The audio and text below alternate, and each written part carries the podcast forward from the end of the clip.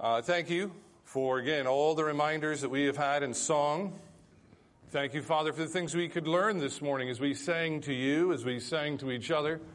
Father, as we sang about our walk with you. And now, as we open your word, I pray you would help me to be clear. I pray you would, your Holy Spirit would be here in power. As Father, without your Holy Spirit, nothing can be accomplished. We thank you again for the opportunity to be here together in Jesus' name. Amen. So before I moved here, uh, I'd never ever done any sort of gardening before. Uh, I think if I'm remembering right, uh, when I was younger, I tried the whole chia pet thing, uh, and uh, that didn't work out for me. But now, uh, it was just this summer, I, I, found it rather funny how things can change because now we're getting an abundance of seed catalogs in the mail. Uh, and uh, I actually admittedly follow some gardening groups on Facebook. Uh, enjoyed the end of the summer uh, picking and canning tomatoes, and my kids got to uh, carve giant pumpkins a few weeks ago that we grew. we did grow some cucumbers, but not enough to put in anybody's car. Um, and so uh, we have just, uh, just enjoyed the, the process of gardening. But if you had told me five years ago, perhaps on the first Sunday I got here, you would come to me and say, Pastor Tim, in five years you are going to love gardening, I would have told you, you are out of your mind. But I do. I love the process of sport, especially at the end of the season when you get to enjoy the delicious things that you can make with potatoes and carrots and basil and tomatoes uh, and yes, even squashing cucumbers. Uh, and it's just been an enjoyable thing for me, uh, and certainly an enjoyable thing for my wife. Last week, we started a series about being fruitful in our individual lives uh, and also being fruitful as a church. When I say be fruitful, uh, what I'm talking about, the Bible talks about, is doing good things that have eternal value. The book of Philippians reminds us that we have the ability as believers to accomplish good works that will have fruit that will actually outlive us. That there are things that we can do uh, that, uh, that will have fruit or bear fruit uh, that will outlive us. We can look just all around us and see the fruit of people who are long gone, uh, long since dead. But Jesus tells his disciples that we have to be careful.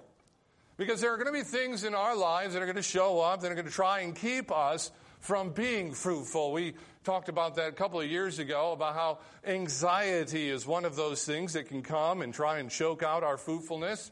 Uh, we, uh, the Bible tells us about just simply being busy. Busyness can choke out fruitfulness if we never take the time to rest. But the Bible also warns us that there are going to be times in our lives where we are going to think that what we're doing is going to bear fruit. The example that comes to my mind is how many times that I have heard young ladies say to me, when they want to date a boy or get to know a boy who isn't a Christian, well, maybe my testimony will help him become a Christian. And so that's an idea that has, it looks on the surface as a potential for fruit but the Bible tells us isn't going to bear fruit. James gives us another. That anger, the anger of men, do not, the anger of men does not produce the fruit that God wants to produce in a person's life. So you might be able to get mad at your kid. And you might be able to get angry enough with your kid to get them to do what you want them to do. But the Bible warns you that that is not a route that is going to produce fruit. So what we want to do is we want to have a fruitful life and we certainly want to have a fruitful church. And we started last week by looking at the need for the gospel. The, need for vision. The gospel really provides the place, the core, the, the, the place of balance if you want to use that picture. We went to Romans chapter 1 verses 16 and 17. And we saw how the gospel uh, needs to be the center. And that doesn't just mean we proclaim the gospel. And it doesn't just mean, of course, it's important to believe the gospel, of utmost importance to believe the gospel, but it means that the gospel has to be at the center. It's not that it's the only thing we do in our life, it's not the only thing we have as a church, but it must be the main thing. You can think of it, if you want to keep the gardening analogy, Uh, the gospel is the nutrition of the soil. With, without the gospel, nothing is going to grow. And so we looked at that last week, and now we're going to continue to look that, that if you're going to plant a garden, if you're a gardener this morning, you understand that you need more than just good soil. There are other things that you need to, to have a garden, to grow things. Uh, and one of the things that we need to have, as a, uh, to have a fruitful life and a fruitful church is we need timeless truths. Timeless truths, or we could say teaching. We need teaching about God specifically. We need teachings about ourselves, who are we. And we need teachings about the world that we live in. We, as a church, call this what, class? Doctrine. So, if we're going to be fruitful people, one of the things that we are going to have to have is not just the, the gospel giving us the nutrition in the soil, but we are going to need doctrine. And in verses 18 to 32 here in Romans chapter 1, I want to point out the essential, I want to call three essential doctrines for a fruitful life in church. Three essential doctrines for a fruitful life in church. Number one. Number one, we exist, that would be us individually as people, we exist for holiness and love. We exist for holiness and love. One of the main thrusts of this text is to remind us uh, of the thing that the world wants to deny, and the fact is that there is a God. And uh, not only that, the major theme here is that God is a judge. God has standards. As Christians, in, in Christian circles and churches, we typically use the phrase that God is holy. The term holy simply means that God is above us. He's different than us, separated from us. He does not share in our faults and our failures. He does not share in our weakness, and certainly does not share in our sins. The idea here is that God sits in a place in the universe where He and He alone has the sole right to determine what is right and what is wrong. But we also learn something else in this passage is that He's a creator that he made things on purpose. That he hung the stars, he put natural law into motion, he even crafted human beings. Human beings are living, eternal beings that are different than himself. He did this. And it leads to a question why would a holy God, why would a God who is separate and distinct and different from us make us? Why would he make the world? Why would he be a creator? And the text answers the question. It's a very unique Christian answer. And the first thing is, is that, that uh, God created, first of all, the world around us so that we could see Him. The text tells us very clearly that the, the natural or the, the nature, if you will, does have, a, have things to tell us about God. But not only that, it tells us that God created us with some inner desire to know Him. And so, if you want to answer the question, why did God make people? And why did God put those people in this created world?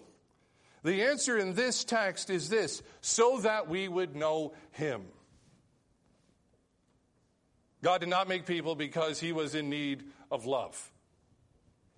God did not make people because He had some need for community. God made people for the sole purpose of them loving and knowing His joy. So we could know Him.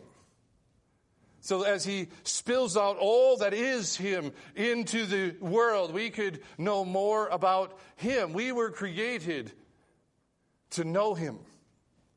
Jesus tells us the greatest commandment in all of the Bible, the greatest thing that a person can do in their life is what? Love the Lord their God.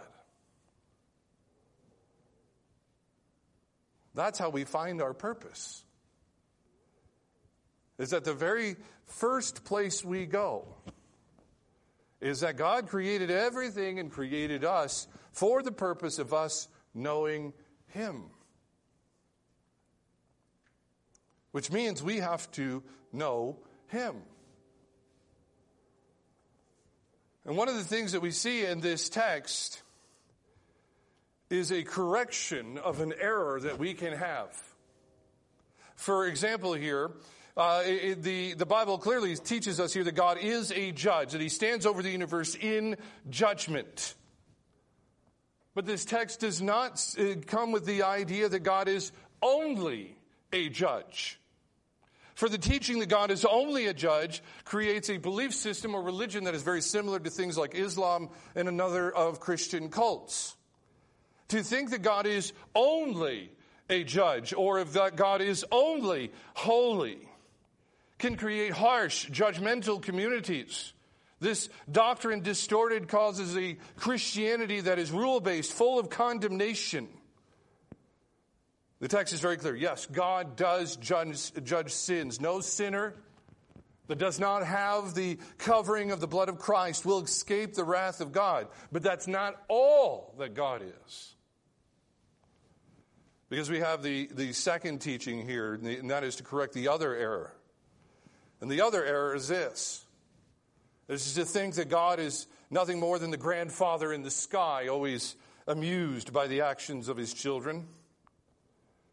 That God is more than, than your heavenly therapist. And unfortunately, this is the single most popular version of Christianity. And unfortunately, it creates environments and it creates churches and it creates Christians who only worship God because of what they can get out of Him. And you emphasize God in your life as long as God is useful. This is why we have so much inconsistencies because we only run to Him when we have this idea that He could be of help. But the Bible presents to us here a God who is holy and perfect and the judge of right and wrong, but He is also joy and love and creator. And this is important to the fruitful life.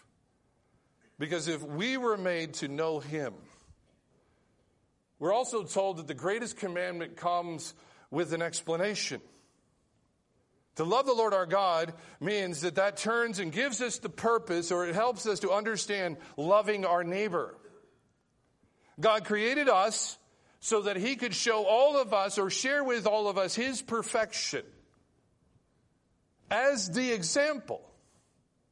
Which means that we are not just called to be holy, and we are not just called to be loving, we are called to be a holy people who pour out love and joy into the next community. Whether that's the community of marriage, the community of parenting, the community of work, the community of church, you were created to model this.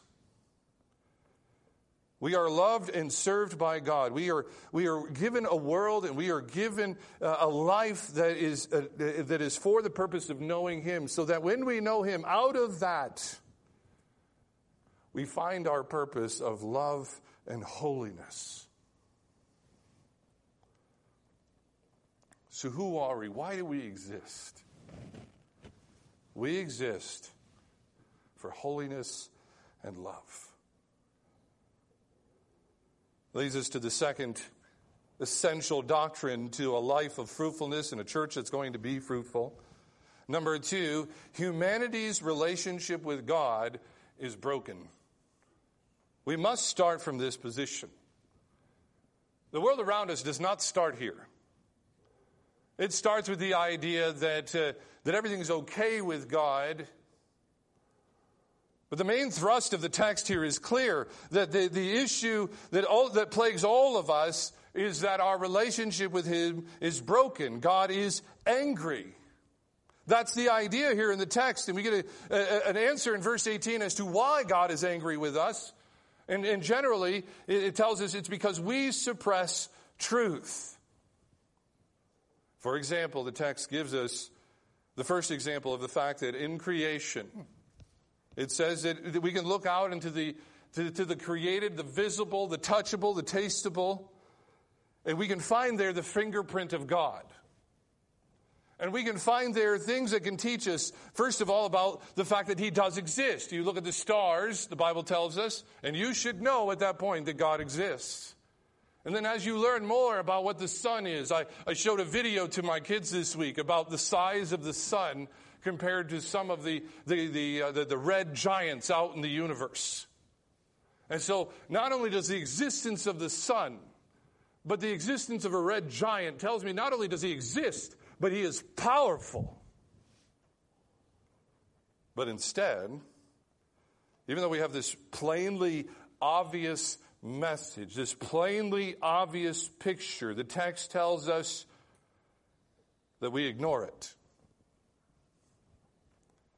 And that we completely miss the obvious. But this still exists, the text tells us the sun and the red giants. And so we still don't have any excuse. It's there, it's readable, we can know it, but we don't pay attention to it. But the text tells us something else. Is this fingerprint, this knowledge that is in the red giant, this knowledge that is in uh, the Venus flytrap, if you will, this knowledge is central, it's integrated into us as people. Something about us knows He's there.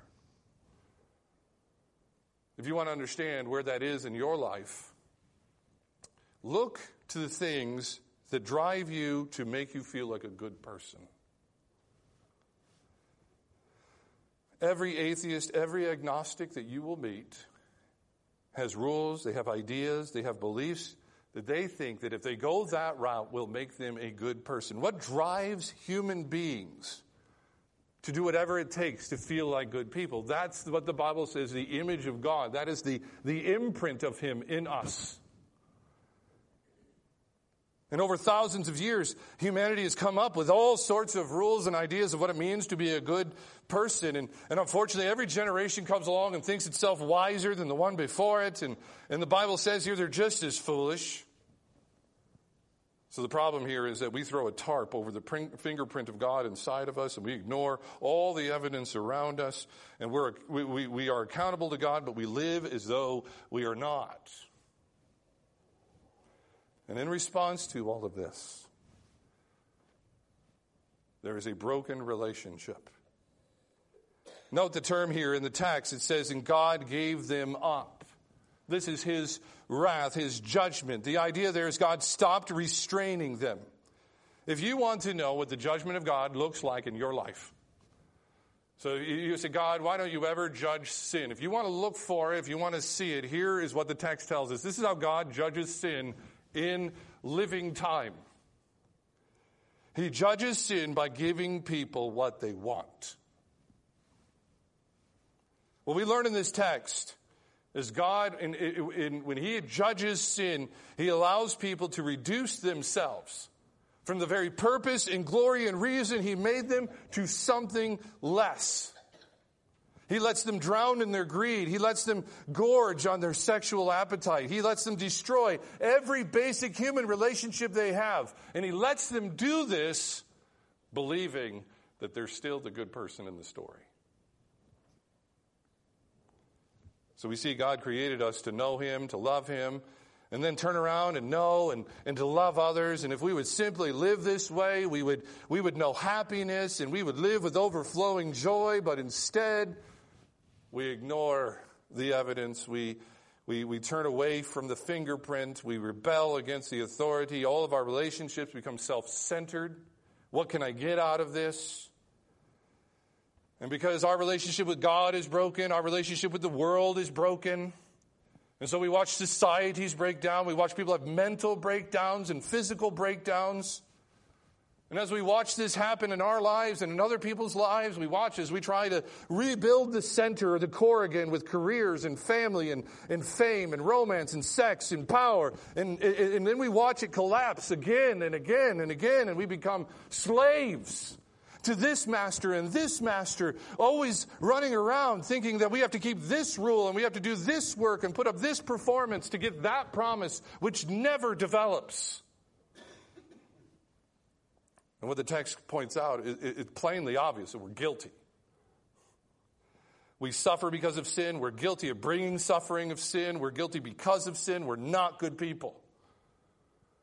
God plainly speaks and we shut him out. He reveals himself and we shut him out.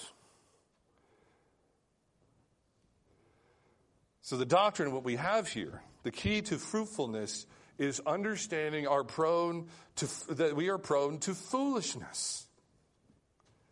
In the book of Ezra, I think I may have mentioned it this morning in Sunday school. In the book of Ezra, Ezra finally arrives to Jerusalem with his caravan. And he gets there, and somebody shows up and says, Ezra, you got to know, these people who got here before you, they're already starting to sin against God's law. And the text tells us that Ezra simply he tears his clothes and he pulls out his hair and he pulls out of his beard and he just sits there in stunned silence. How can these people, after 70 years of captivity because of their sin, as soon as they got home, went right back to it? We sing a song, right? Prone to wander, Lord, I feel it. Prone to leave the one I love. At no point in our lives, as we talked about last week, at no point in our lives will it ever be true that Jesus' life and blood were not necessary.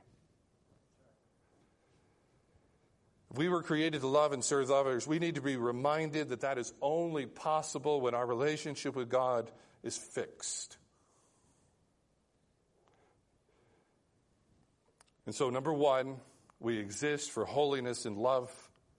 Number two, humanity's relationship with God is broken. And the number three, essential doctrines to the fruitful life. Only God can put things right. I want you to pay attention here to the closing verses, verse 28. And you see, one of the one of the the uh, the uh, consequences of a broken relationship with God is that breakdown of basic human relationships. I want you to note the sins here. You might uh, have a different translation, but let me just kind of translate them for you. He lists out committing evil, coveting, being malicious, envious, committing murder, causing strife, being deceitful, gossip, slander, hating, insolent, arrogant, disobedient to parents, foolish, faithless, heartless, ruthless. Every sin listed here is something we do to another person. And we do it because our, our, our, relationship with God is broken. And we watch this for, for generation after generation. We know there's something wrong. But I want you to point, I want you to see this, this last verse here. Because he says, look, we know it's wrong to murder, for example. And we know that murderers deserve to be punished. But instead, we approve it when it's somebody we hate. And we approve it when we do it ourselves. And then the, that, that idea there then is that we, instead of being repulsed by this, in fact, embrace it. And it means we, we can't fix anything because, because we'll never get out of this cycle. Because not only do we love this sin, we love to drag people into this sin. You can see that, for example, in gossip. Gossip never stops with two people. Gossip always results in other people being dragged into our sin. I, I, over the years, I have spoken to so many Christian camp directors, and they all tell you the same thing. It's almost a joke now. They said if you get 12 busloads of teenagers and you get, uh, you get them all, all 12 of them some, from somewhere different, so different parts of the country. Without fail, within the first couple of hours of camp, he said the girls who are already having premarital intimacy, they find each other. The boys who hate their parents, they find each other. The cliques and the groups uh, that we all make fun of in high school, all it is is us finding the people that we can or are willing to share in our sins. But does it end in high school? No. We adults, we love to act mature. We love to think we have standards. We love to think we're not like our children, but we are. We just get more skilled at this. And as we get older, we feel this, this weight of being a good person. So what we do, we, we, we for example, men, we'll, we'll post pictures on social media and we'll walk into church or other community events as, as a wonderful family man. But at home, He watches pornography. And in the language of Scripture, he approves what's happening on the screen. He's participating in it. And then he goes to his wife and he wants to drag her into his sin. And she grows confused and depressed and doesn't know why. And the relationship begins to fall apart. And there are hundreds of examples like this in life. We know what the right thing to do is, and we do everything we can to make people think that we do the right thing, but we have this secret love affair with our sin. And whenever we can, we take the pleasure of dragging people into it. And watch families and friendships and workplaces break down again and again and again. And we are shown again and again and again that we cannot save ourselves. But in response to us not being able to save ourselves, God inserts Himself into the situation. We go through the Bible, right? And we learn that, that he, he gives us more information. We get the Bible itself. God speaks and He preserves what He says, giving more of Himself. In just a couple of months, we, we, He shows up in the incarnation. He comes down, walks in our dirt, eats our food. He gives us more of Himself. And then we get to the end of the Gospels and He substitutes Himself. He, he takes the punishment we deserved and He brings it down on Himself, giving more of Himself. And then we look into the end of our Bible and we see into the future that he returns and he restores all things by giving more of himself. And so, what the point of the text here is that there aren't enough rules, there's not enough religions, there's not enough 12 step programs that can do what only God can do, can put right what only God can put right. We do not overstate when we say to people the key to your broken marriage, saving your broken marriage, the key to better parenting, the key to being a light at work is more of God, less of you. You want to save your marriage? You got to break up with your sin. No more love affair. And then you turn around and you love the Lord your God, and then you are equipped to love your wife and your children and your coworker and so on. You think of, uh, uh, uh, I don't even want to ask who watched some of these political debates that have happened lately. In an, in an election season, we see all manner of this foolishness, don't we? Think of an issue poverty, violence, corruption. And every face and every voice on TV saying, I've got the solution, let me present it to you. And time and time again, for those of you who've lived for a few minutes more than me, have you ever watched a solution apply to a problem that just created more problems? It doesn't bear any fruit, does it?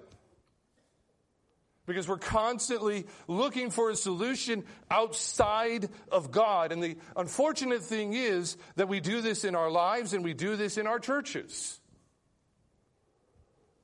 We think of solution after solution to the problem, thinking our wisdom will finally get it right. And this is the warning of Scripture. We will not bear fruit. Because bearing fruit in our lives and in our churches is depending upon us embracing the doctrine that says that only God puts things right. So, at the center, or at the, in our soil, there is certainly need for the gospel. It is our place of nutrition, our place of balance. But it's not the only thing we need to make things grow. We need doctrine. What we believe, what we teach, what we share. To be a people who bear fruit and lives and people bear fruit in our church. The love affair with sin and the love affair with our own wisdom has just got to stop. He must increase. We must decrease. We, we, we have to admit we can't save ourselves. And what we really need in all of the issues we face is more of Him. We need more of His Word. We need more of His Son. We need more of all the things that He has given us, like His church and His kingdom. If we're going to bear fruit, we have to admit we are not good people. That it, that it is our tendency, our, our bent to shut God out, to hide from the truth, to ignore the truth, to bend the truth. And if we're going to bear fruit as people and as a church, we have to know why God created us. We, he created us so that we would know Him and all of his love and all of his joy and, and know all of who he is. And then from there, it would spill out. And this joy and this love he pours into us would find its way into those around us, or in other words, we begin to bear fruit. That's why he made us. And that's the only way, as Jesus said, abide in me, and you will bear fruit. Let's pray. Father, these teachings, these doctrines, these places and foundations, I pray, Father, they would become essential to us. Lord, let me let, let us know that this is not about our kingdom and this is about us knowing you, finding our ultimate pleasure in you. That we would love you so we can love our neighbor. Father, let us understand that the world is not just simply torn, it is not simply just uh, slightly off, but it is broken. And may we be a people who are ready to always admit that only you can fix this. We thank you for these truths, and we pray this in Jesus' name. Amen.